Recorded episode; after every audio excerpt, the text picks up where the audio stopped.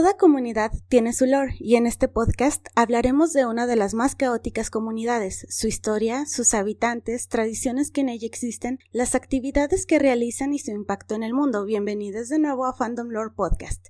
Yo soy Lorena Fernández y hoy está aquí conmigo Astrid. ¿Cómo estás? Bien, muy bien, gracias.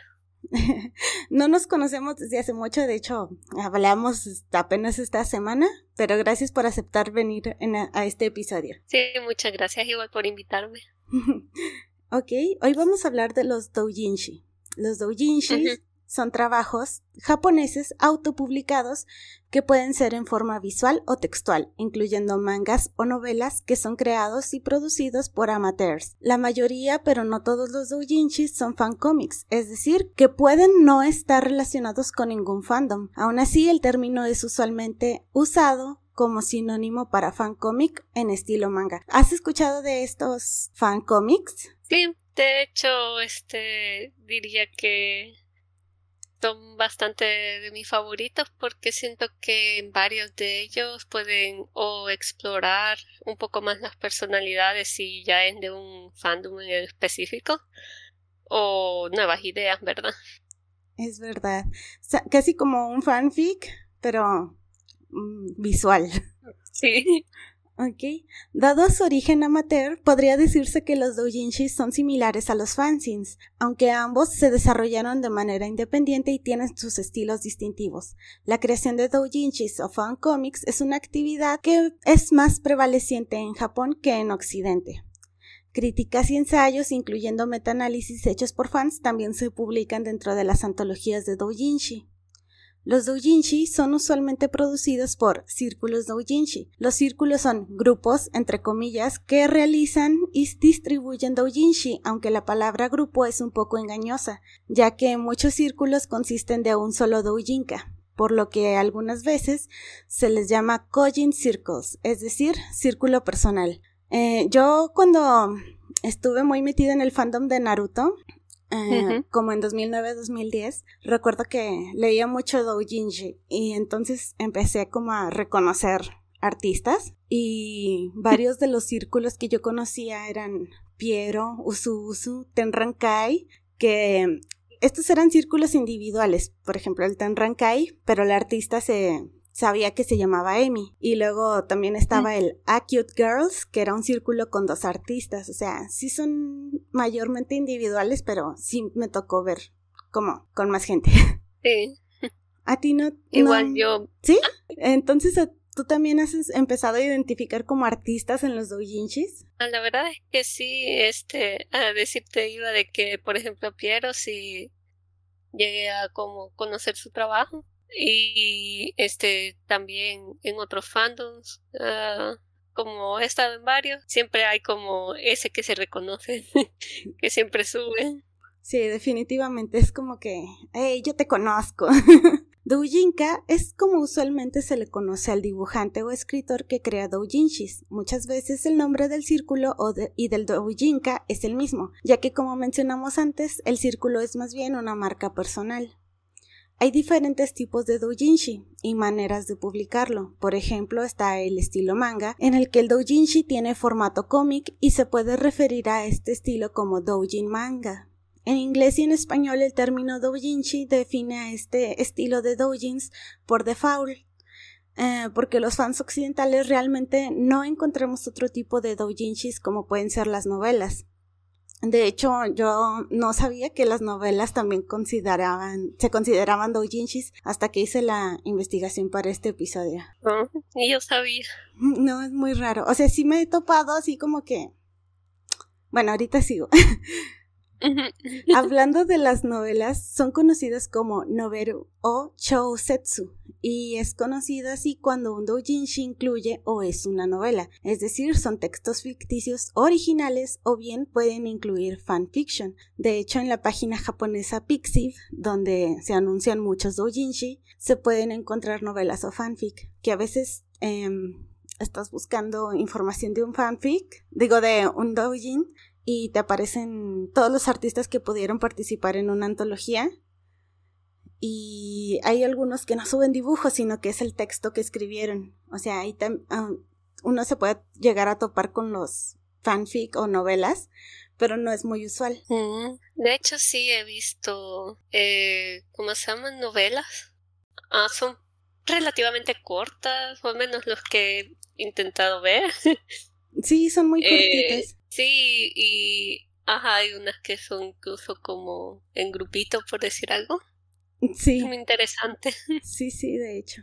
Eh, pese a que usualmente son relacionados como fan trabajos, como mencionamos ya en partes anteriores, pueden ser trabajos originales, por lo tanto en ocasiones se les agrega en portada el término fanbook para identificar que la historia es un fan trabajo. También una manera de en que un doujinka puede enumerar su trabajo es por ejemplo poniéndole fanbook número 1, fanbook número 2, etc. Cuando un círculo ha publicado múltiples doujinshi, se, puede reimprimir, se pueden reimprimir juntos en un libro de doujinshi conocido como Sairoku Chu o colección reimpresa.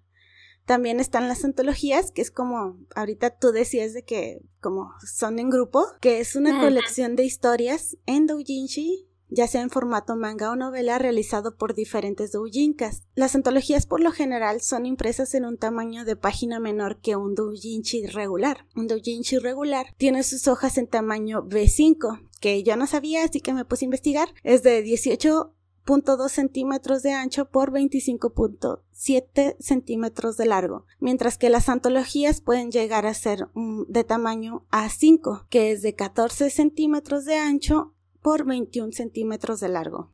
Pese a su pequeño tamaño, las antologías tienen más páginas e historias. Y aunque la mayoría de las antologías son publicadas por fans, también pueden llegar a ser publicadas por publicistas comerciales con el permiso de los doujinkas y algunas veces de los poseedores de los derechos de la publicación original. De hecho, así como que de antologías que se me vienen a la mente, hubo una de Naruto, de la pareja de Sasuke con Naruto, eh, Ajá.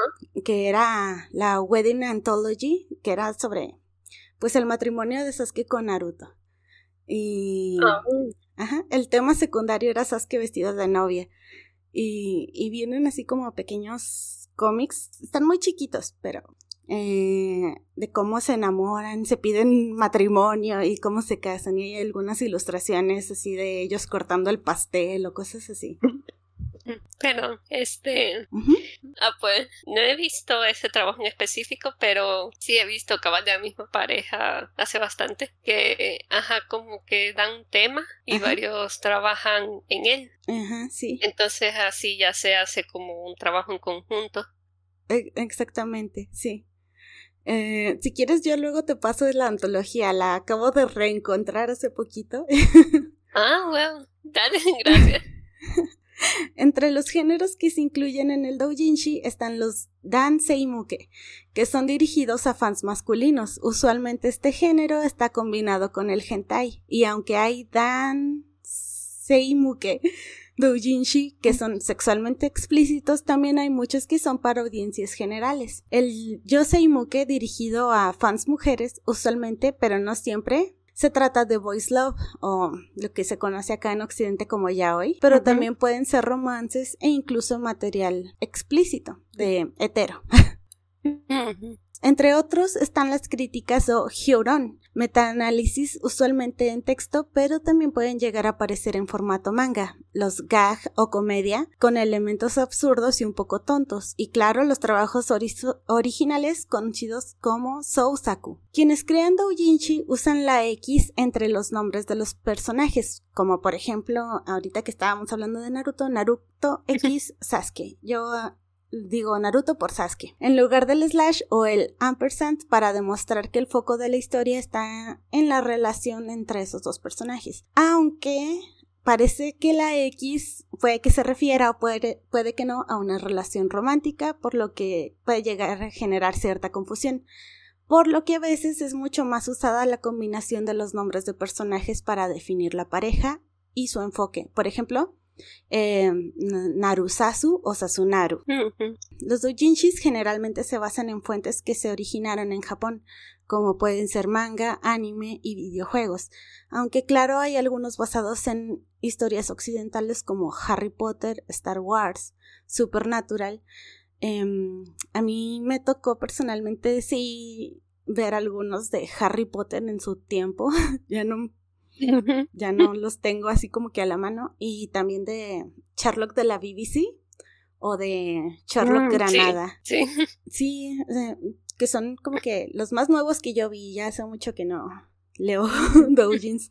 Este, eh, la ficción de personas reales o RPF también tienen presencia en el fandom de doujinshi japonés, como por ejemplo el cast del Señor de los Anillos y los protagonistas de Supernatural. La publicación amateur de doujinshis tiene como objetivo entretener a los fans, más que obtener ganancia financiera. Algunos creadores publican doujinshi para practicar sus habilidades y llegar a ser publicados profesionalmente.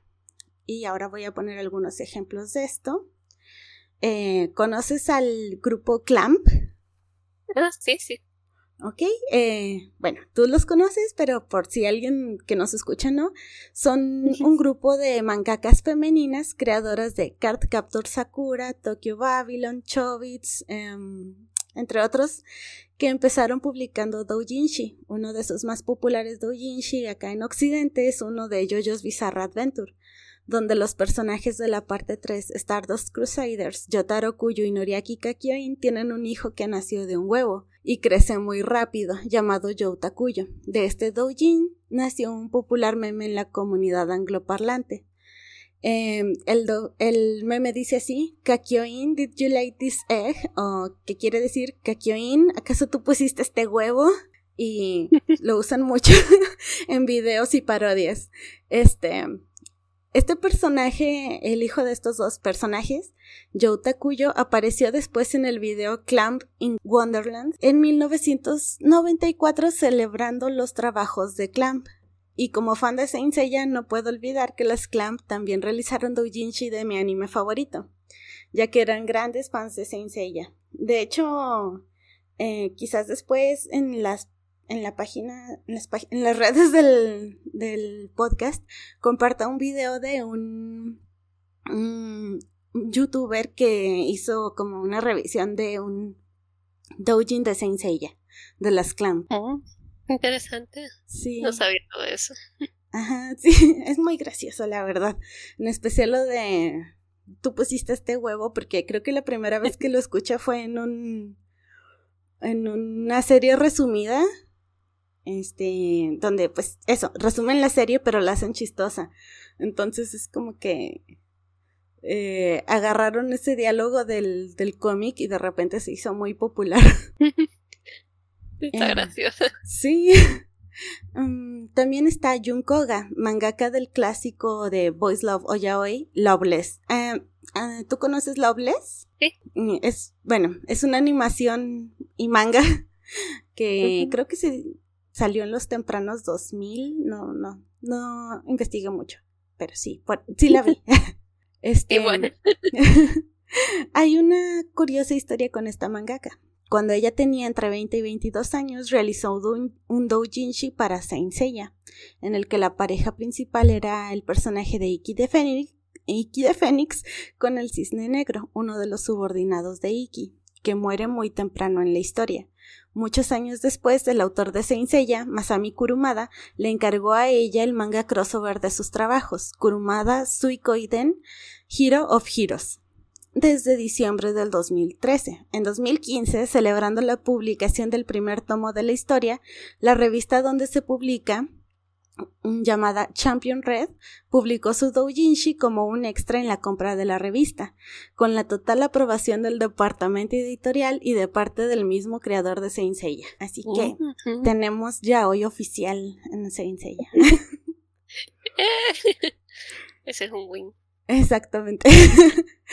Ok, otro ejemplo, esta vez de Naruto, es el de A Cute Girls, que empezaron a publicar profesionalmente con el nombre de Naked Ape. Son dos artistas, Saki Oto y Nakamura Tomomi. Una de sus obras más populares, eh, ya como eh, profesionales, que de hecho consiguió una animación, es Switch, y creo que salió para 2010. Eh, fueron dos ovas que pues la verdad no dicen mucho de la historia, pero sí se reconoce mucho su, su estilo. Y luego también la doujin chica del círculo Tenrankai, conocida como Emi, empezó a publicar mangas originales bajo el nombre de Mitsuki Emi. Todos los mangas que me he topado de ella son Boys Love. Oh, wow. sí. Eh, los lugares más importantes para la distribución de doujinshi son las convenciones, aunque claro, ahora hay sitios donde pueden venderlos online, como Mandrak, K-Books o Boot.pm, pero aún así son más recurridas las convenciones, ya que cientos de ellas se realizan cada año en Japón, desde a larga escala a pequeños eventos. En, las convenciones los círculos reservan un pequeño espacio, por lo general la mitad de una mesa, para vender sus trabajos a otros fans. Una de las más importantes es la Comiket o Comic Market, la convención de doujinshis más grande de Japón y la convención más grande para trabajos autopublicados en el mundo se realiza dos veces al año, en agosto y diciembre, referidas como Summer Comiket y Winter Comiket, o sea, Comiket de verano y Comiket de invierno. Em, tienen duración de tres días y toma lugar en el centro de convenciones de Tokyo Big Six. Eh, no solo los doujinkas participan en esta convención, muchos animadores o dibujantes profesionales sacan libros de arte de las obras en que han trabajado, pero al no tener permiso de los estudios, sus publicaciones son en tirada corta y por eso asisten a este tipo de eventos. Eh, claramente la mayoría de los que participan son fans y si buscas fotos en internet puedes ver las miles de mesas que ocupan los círculos de doujinshi y sí son espacios pequeñitos, es una mesa uy, no sé, más chica de un metro, yo diría. Y tienen apilados todos sus doujinshis. Mm, wow. Sí, está bastante interesante. De, hecho, ahorita estaba medio viendo así rapidito y sí, se ve bien, bien chiquito el espacio, a pesar que es un espacio grande, pero es por todas las personas que, que van y que están vendiendo. Sí, de hecho, eh, estaba buscando imágenes el otro día para las referencias del programa y sí es muy eh, muy apretujado el lugar, pero es un lugar enorme.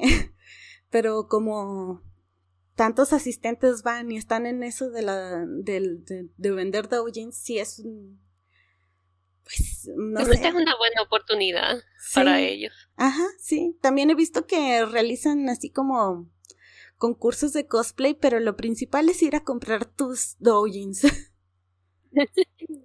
este. Prioridades. Sí. Bueno, siento que me quedo corta hablando de este tema, particularmente por esto de la Comiket y otras tantas convenciones que hay, pero siempre se puede revisitar el tema en el futuro. ¿Qué te pareció el tema, Astrid? Ah, está bien interesante, eh, particularmente me quedé eh, más que todo con el dato de los, ¿cómo se llama? De las medidas que dijiste en las que ellos trabajaban. Ah, sí, sí, sí. Porque, a menos en mi caso que dibujo, me gusta experimentar con tamaños, cosas así, entonces está interesante ese dato. Sí, de hecho, por si alguien que escucha eh, también quiere como publicar sus historias o algo así, que sepa los tamaños que se manejan, no sé. Sí, realmente.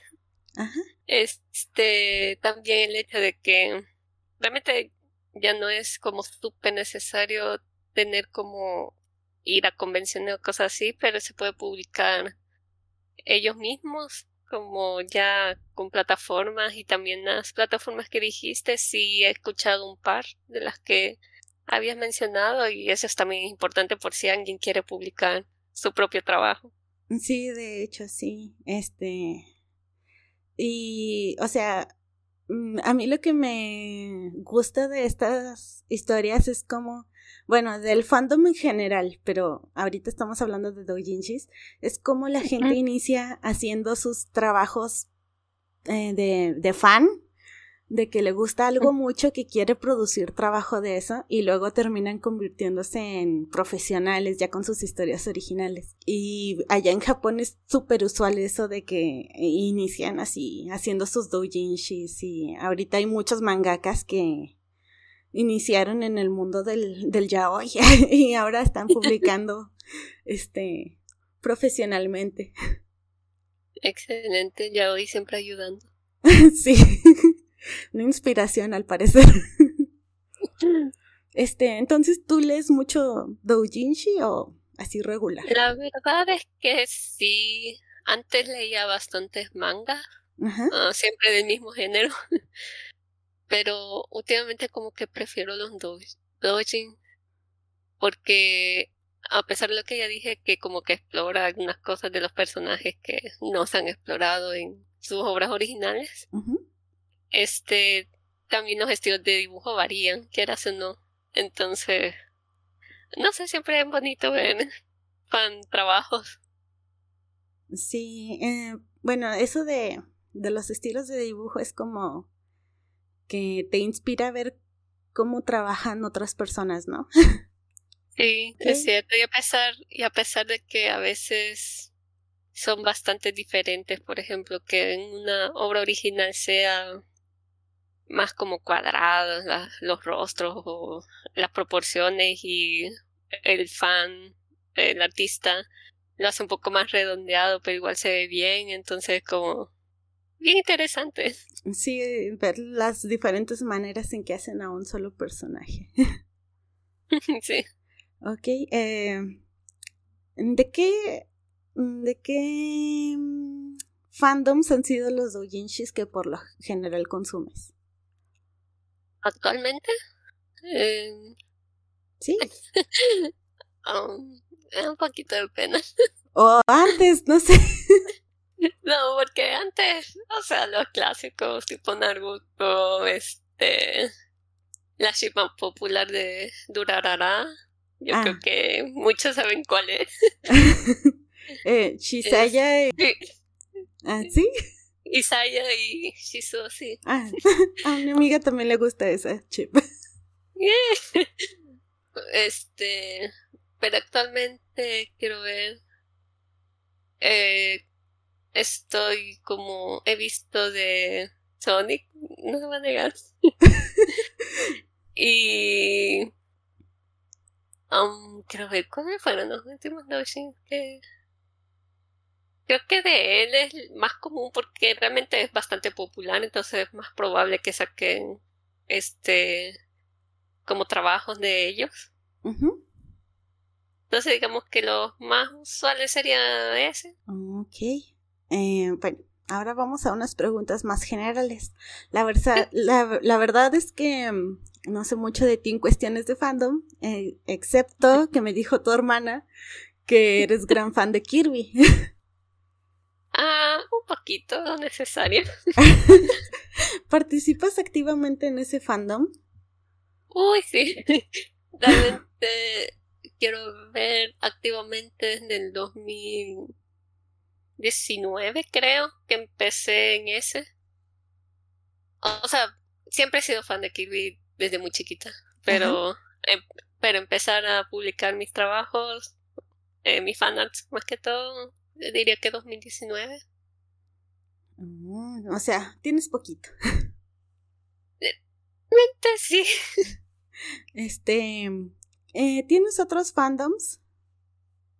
Um, sí, pero que yo esté activamente como haciendo o publicando trabajos, no pero que yo esté como medio pendiente más o menos de la historia, diría que es Sonic, que es Platoon, y más que todo videojuegos realmente. El Smash, Smash eh, era más que todo cuando estaba lo de los del todavía saliendo y eso, pero ajá, ya aparecieron todos, entonces digamos que eso está ahorita como stand-by. Sí, hasta que salga otro. Ajá, cabal. Bueno, en algunos otros años. Ah, eh, aparte de hacer fan, fan art, eh, ¿tienes alguna otra fan actividad como escribir fanfics o no sé, eh, cosplay o algo así? Oh, realmente no soy muy mala escribiendo he hecho como chiqui cómics, o sea, realmente cómics muy pequeños de lo máximo cinco páginas, pero no los publico. No, no, porque me da vergüenza Entonces, como, mm, no. Entonces, diría que más que todo sería dibujar. Um, porque cuando, por ejemplo, hago esos cómics pequeños, extrañamente los dibujo, hago las acciones, las tengo claras. Y hasta que tengo bastantes cosas dibujadas, empiezo a añadirles los diálogos.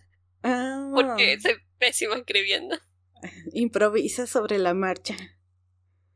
Eh, improviso lo del texto. El dibujo no tanto. Más o menos tengo idea. Ok.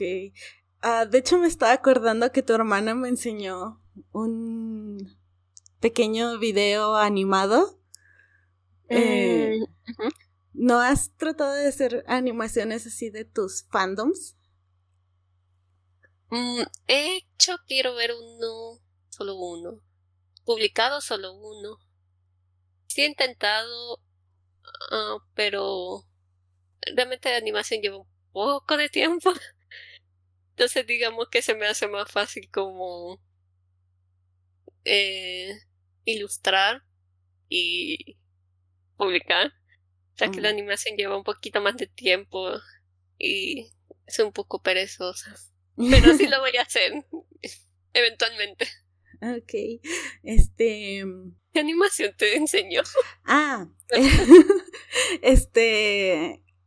Era una donde como que te dieron una palabra clave de que ascensor y tú hiciste una animación con un ascensor. Ah. Como que es un servicio de paquetería. Ah, sí, ese es mi trabajo final de universidad. Ah, felicidades. ah, gracias. Este, ahora mismo se te viene a la mente algún artista de fanart que te guste mucho o algún fanfic que te haya gustado. Wow, es que un tanto. Es mucho. sí, este, voy a pensar a alguna que, hay, que haga dosing por, porque es el tema, ¿verdad? Mm, hay una porque este al inicio, digamos cuando creé mi Twitter, que es donde estoy activa, eh, llegué a publicar como tres trabajos tal vez de otro fandom que era de Invasor Sim, oh, que me encantaba. y digamos, ¿verdad? Sí. y, digamos que antes estaba un poco más activo por el hecho de que como sacaron la película y todo eso. La de entonces... Ajá. Ay, me encantó. Ay, a mí también. Sí. Entonces, ajá, estaban activos, pero digamos que murió un poco, ya se desintegró. No. Pero de las pocas personas que quedaron activas es Inimus. Entonces a ella la sigo. Que está haciendo un. Realmente sí es un doujin. Este, porque ya lleva más de wow, realmente no sé cuántos capítulos lleva, tal vez por el sexto o por ahí. Pero, ajá, es de la ship. Entonces, a ella se me vino primero a la mente, que sube cada cierto tiempo. Ajá. De ahí, Ajá. Mm, está otra chica, pero realmente no, no estoy segura cómo se llama en Twitter pero al menos en Tumblr, este que también está casi extinto, no he visto mucha gente ahí. este va subiendo también cada cierto tiempo un doji de mi um, favorita de Kirby. Y la chica se encuentra como este Desultori Novice. Que está haciendo Ah, su trabajo se llama Marionette Pavane. Entonces, ella también ha sido. Y está pendiente cuando sube. Ok. Ahora tengo curiosidad porque lo mencionaste. ¿Cuál es tu chip de Kirby? Um, o sea, mm, tengo dos. Una no la voy a decir porque si no fue nada. Pero digamos que mi principal me da pena. Mi principal es oh, Max y No los conozco. bueno, no conozco mucho de Kirby, pero tenía curiosidad. ojalá nadie los conozca, nada igual. este, básicamente es eso lo que subo a mi Twitter, entonces como tarde oh. temprano lo iban a descubrir. ok. O, o no, o bueno. este, em, bueno, ya recomendaste doujinshis. ¿Y lees fanfics usualmente o como que te llama más la atención lo visual? Realmente sí me llama más la atención lo visual, pero también he leído fics. Ahí realmente lo que más leo es, ajá, Sonic y Shadow. ok. Y quiero ver, había otra. Y Marina Comper, que es de Splatoon. Oh, ajá. Entonces, digamos, esos dos son los que he leído, al menos últimamente. Muy bien, entonces esas serían todas mis preguntas. Ahora vamos a pasar a la sección de fan artista de la semana. Que no había metido un fan artista de Saint Seiya porque usualmente ya menciono mucho el anime en el podcast, pero bueno, ya tocaba. Siempre se puede más. Siempre se puede más. Ah, ok, voy a hablar de Marco Alviero. Es un dibujante nacido en Italia, fan de Saint Seiya, claro, desde que se estrenó allá en su país natal, eh, empezando a hacer fanarts, llegando a dominar lo que se conoce como el estilo Araki, que es el estilo de Chingo Araki, diseñador de personajes de la serie y el animador principal. Eh, de hecho, muchos de sus fanarts, la, la gente los veía y decía, no manches, es trabajo oficial. Y cada vez que subía personajes originales, decían, no, van a sacar esto de nuevo y no sé. Yo fui engañada por él muchas veces. Oh, ¡Qué honor! Al preguntarle por qué no suele dibujar héroes americanos, él menciona que hace fanart de anime japonés ya que sus dibujos siempre han llamado su atención y que historias de superhéroes americanos nunca le han gustado. Dice que cuando hace fanart de Senseiya siente mucho placer y adrenalina y que trata de realizar su mejor esfuerzo para hacer un buen trabajo y compartir su pasión con personas de todo el mundo a través de Internet. Menciona que le gusta dibujar a nuevos personajes que aparecen en Senseiya o en sus spin-offs, pero que su favorito es Shun, y yo lo entiendo porque a mí también me encanta Shun. Yo también lo dibujo mucho. Em, sí. Actualmente es un artista profesional que incluso ha trabajado con Toei Animation para productos de Sailor Moon. Ha publicado historias originales en formato cómic y tiene un largo currículum. De hecho, hace poquito que estaba revisando su página, noté que em, trabajó como que para unos libros de una serie, no sé si es francesa o italiana, que se llama Lolly Rock, que son chicas mágicas que vienen de otro planeta. Y me encanta.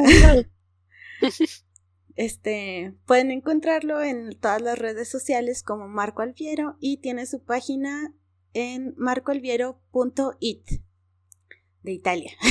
Este, eso sería todo por hoy, Astrid. Muchas gracias de nuevo por aceptar mi invitación. Igual, muchas gracias por invitarme.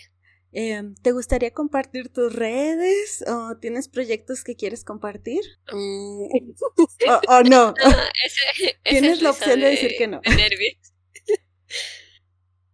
ok, solo si les gusta Kirby y no tienen miedo que sus ojos vean cosas. eh, estoy como Just Another Fall 9. Entonces, ajá, eso. Eso. ok, ¿quieres mandar saludos a alguien?